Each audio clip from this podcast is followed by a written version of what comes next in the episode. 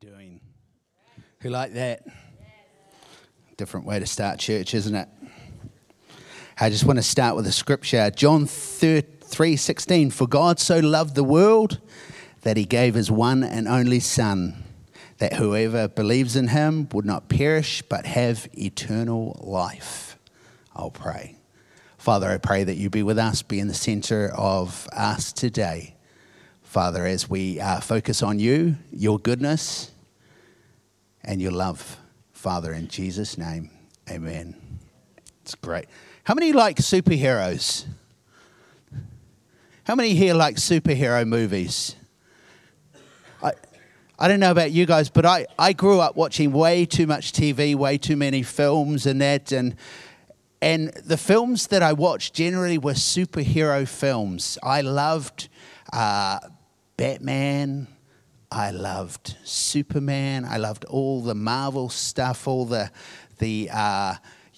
all Man from Atlantis, and even Wonder Woman when Wonder Woman was on, because women know that women can be superheroes too. In fact, Captain Marvel is a woman, isn't she?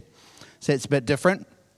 And right through, cops and robbers and just anyone who saved anyone else from situations I was totally into. And I still love a good hero movie. I love The Incredibles, Mrs. Incredible, Mr. Incredible, stretchy lady. I love them all. And one of the things that I think about that is... why is it that we like superheroes so much? Does anyone know? Anyone got any ideas? Why is it that the world has an obsession with superhero movies? They do good. Any other reasons? That's a good one.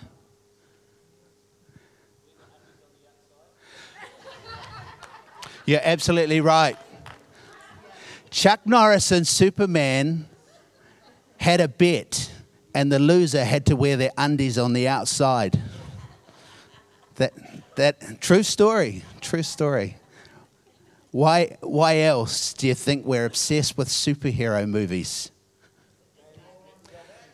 The good guys win. I didn't hear. Sorry. We're all in a battle, aren't we?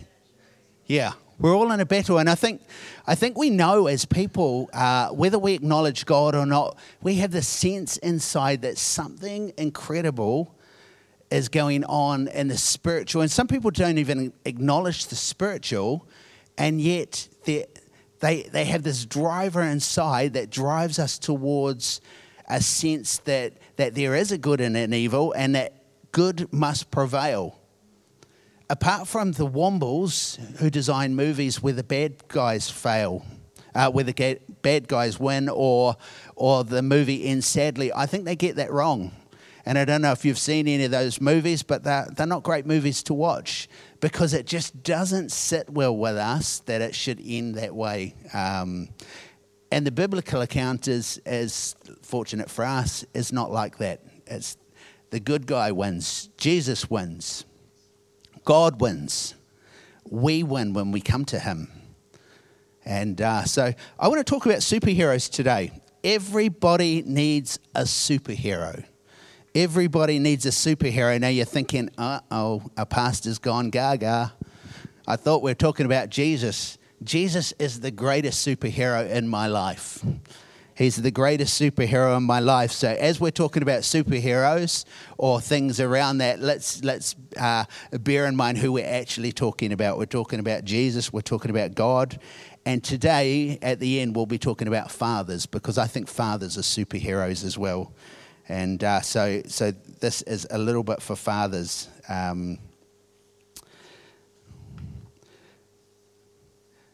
But the dictionary defines a superhero as a character in a film or story who has special strength that uses it to do good things, to help other people. Someone who has done something very brave to help someone else. The whole world would agree with that, wouldn't it? We need superheroes. We need people who are doing things for other people. We need people who don't think about what's good for me, but they think about what's good for society, what's good for other people and that. And one of the problems that we have today in our fallen world is we have a world that's wrapped up in itself, and it's all about me. And it's not the way we're meant to be. And that's why the world isn't solving its own problems. You listen to the news this week. Guess what? Newsflash, suicide numbers are up. We've got all these strategies. We've got all these programs. We're throwing millions and millions of dollars at it. And it's not getting better. Because the problem is that unless we connect with God and come back to the one who created us, things don't get better. Until, as long as we use sort of just focus from a worldly point of view, just systems and processes and that, it doesn't deal with the problem, which is us. It starts in here with us. We are fallen people, and we need to come back to the God that designed us. We need to put 91 in the car that was designed to run on 91, not try and run it on diesel or run it on on water or run it on some kind of mix that doesn't do the job. Still might get the car going, but the car's not going to run well at the end of it. There's a picture in the Bible that Jesus paints, and it's the prodigal son is the one that we know it as, and it's a story for those of you that may not know it, about a young man who's one of two sons, and he decides one day that he wants to go out and live his life. And so he approaches his dad and he says, "Dad, I want you to give me my inheritance now. I don't want to wait until you're dead. I want it now." And it's an interesting request, because when you think about it, what he actually was doing was basically saying to his dad, "You're dead to me now. Give me what's mine." And it must have been a really insulting and a really terrible thing for his dad. But it says that Jesus said that his dad complied and gave him what he was owed. And off into the dust he went. And he had lots of fun. And he spent it on women and wine and song. But in the end, it was gone. And he was no better off. He'd had lots of good times with his friends because he had money. But once the money ran out, his friends ran out along with it. And he ended up, as we know, a pauper basically on the streets. He manages to get a job at a pig farm looking after pigs. And then the realization comes to him, the pigs are fed better than I am. And at least they have somewhere to stay. I don't even have somewhere to stay. And so a light comes on in his mind and he says, "I can go back to Dad, because even his servants were treated better than I'm being treated on this pig farm. So how about I go back to Dad and I ask if I can just become a servant to him? No status at all, just a servant." But we know that Jesus goes on to change the story from what we'd expect. And he goes home and it says this interesting thing. It says that as he was still a way off, his father saw him coming in the distance. You see, his father was watching for his son's return. I think his father had never given up hope. His father was there waiting for his son to come home, or living in the hope that his son would come home to him. And he was watching, and he was watching, and he was watching. And then one day, he probably looked out and he thought, "What's that in the distance? It's a figure." And as it got closer, "That's my son. That's my son." And it says that he ran to his son. And we know that there was a great celebration that was thrown. He was given his some of his dad's possessions. And it was a beautiful thing. But the thing that Jesus was really teaching us was how God's heart longs for us to come back to him. How God's heart longs for us to return to the God who designed us, the God who created us, the God who loves us dearly, the God who stands at the gate and watches for the return of his child. Beautiful picture, isn't it? It's a beautiful picture. And so it's just a short word today, but there's a few learning points that I just want to really touch on. I've been thinking about superheroes, and one of the things that is a common theme in a lot of superheroes is the fact that they battle within themselves over situations in their lives that they don't have control over, or things that they're not. They can be superheroes, and yet they still struggle with scenarios. You might recall Superman battled with the fact he wanted to just be a regular, normal guy. He was from Kryptonite. And it was Kryptonite, wasn't it? I think it was, Krypton. And Kryptonite came from Krypton, yeah. But he longed to be normal so he could marry his long-lost love, Lois Lane, and they could fly off into the sunset. But he struggled with that, you know. Spider-Man struggled with memory and guilt in his life. And if you look at just about any superhero, they have personal issues. They don't have it all together. And it's kind of like us, isn't it? And it's kind of like us as dads, as I talk about dads as well. We don't get everything right. We don't get everything perfect. And guess what? We don't need to. We're not perfect. So stop trying. Just accept that we make mistakes, apologize when we need to apologize, hug when we need to hug, kiss when we need to kiss, make up, move on. If I had to give $1 out for every time I made a mistake with our kids, they would be very, very well off. And I would be very, very poor. In fact, I would be beyond poor. I would be beyond bankrupt. Because just about every single day I'm around my kids, I say something wrong, I do something wrong, you know? It's just life. But it's kind of a picture of our journey with each other. We work hard to get along with each other, but we constantly make mistakes, don't we? We constantly say things that we may not mean the way it's said, the way it's taken, but it's perceived to be a mistake. Or we say things that we just, you know, and then we think, oh, flip, what'd I say? Oh, hang on, grab the words, put them back in my mouth. Didn't mean to say that, but it's too late once you've done that, isn't it? So we all can struggle with not being perfect. And we can all try to be something that we're not. And I think when we learn to accept the fact that we're not, we don't have it all together, we don't have to have it all together, we're there because we need a saviour. Everybody needs a superhero. Isn't that cool?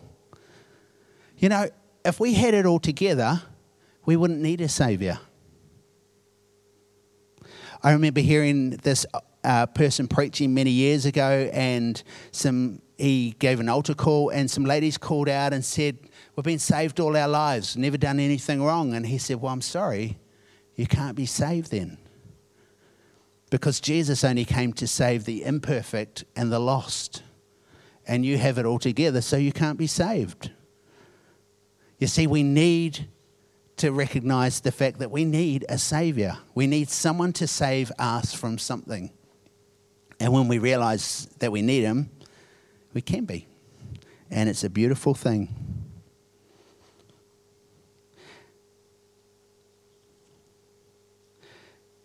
Psalm 46 says, God is our refuge and strength, a very present help in trouble. Therefore, we will not fear, though the earth gives way, though the mountains be moved into the heart of the sea. I kind of wonder why they don't write that the other way. Instead of the therefore, they don't reword it and say, therefore we will not fear, though the earth gives way and the mountains be moved into the sea, because God is our refuge, our ever-present source of help. He's our superhero, isn't he? Isn't that cool? God's our superhero. God is our superhero. So as we come to the end, and the band can come on up, we're going to do communion in a second, but I just want to commend three groups of people. I want to commend you fathers for being fathers. You won't have been perfect because it's impossible to have been the perfect dad, but I'm sure you've tried to be the perfect dad, and I commend you. I thank you on behalf of others for being great dads. And the second group I want to thank is those of you, and there are a whole bunch in church here, you've been fathers to fathers. You've been role models to men, role models to young men. And so you've really been superheroes to superheroes, or super to superheroes, however you want to put it. But isn't it great? How many here are here because of the deposit that someone else that you know is in this church is here? How many of you are here because of that? Just lift your hand up nice and high. How many are here because there was a father figure that spoke into your life, that journeyed with you, that you can go and talk to even today when you need advice and that? I'm here a product of that myself. I have had a number of father figures. My father wasn't a man who followed God's ways. He gave his life to Christ later on, but he never really lived in a church setting. But God gave me people in my life that were in a church setting that still to this day are father figures in my life that have taught me what a good marriage looks like because I've been in their home. I've seen what a marriage should look like because ours was quite dysfunctional. I saw my first Christian couple have an argument and realize, Christian people have arguments as well sometimes. They don't always disagree. It's not like God waves his magic wand and we always think the same. No, we're individuals and we have different opinions sometimes. But Christ is over us and we love each other through it. We find a way to get through. So I stand before you as a product of someone who other people have deposited into. Other people have taken aside sometimes and said, the way you said that wasn't so great. You know? Or how do you think you went when you did that? And I might say, not so well. Maybe you could do it a different way. We need those people in our lives, don't we? We need those kind of fathers and mothers. But today is Father's Day. And the third person that I want to recognize is our great Father, our great Heavenly Father. We are here because He thought of us. We're here because He spoke us into being. We're here because when mankind walked away from Him, He longed to have relationship again. He stood at the start of the road and He looked out and He saw mankind a far way off doing His own thing, and He found a way to bring mankind back into relationship with Him. And those that have accepted Him have the pleasure of having Him journey with us. There's still a lot out there need to know and need to bow their knee and realize that we need a Savior. We need a superhero in our life to save us from these situations. But as we move to communion now, I just want us to think about this. This is a little bit different than normal, but, you know, Jesus had the bread and the wine, and He took it and He gave thanks for it. And He said, as you take this, take it in remembrance of me. Today, I want us to just consider the price of the Father. The Father gave so much. He gave His only Son, that whosoever believes in Him, whoever believes in Him, would not die, would not perish, would not be lost, would not drown, but would be saved and would come back into relationship with Him.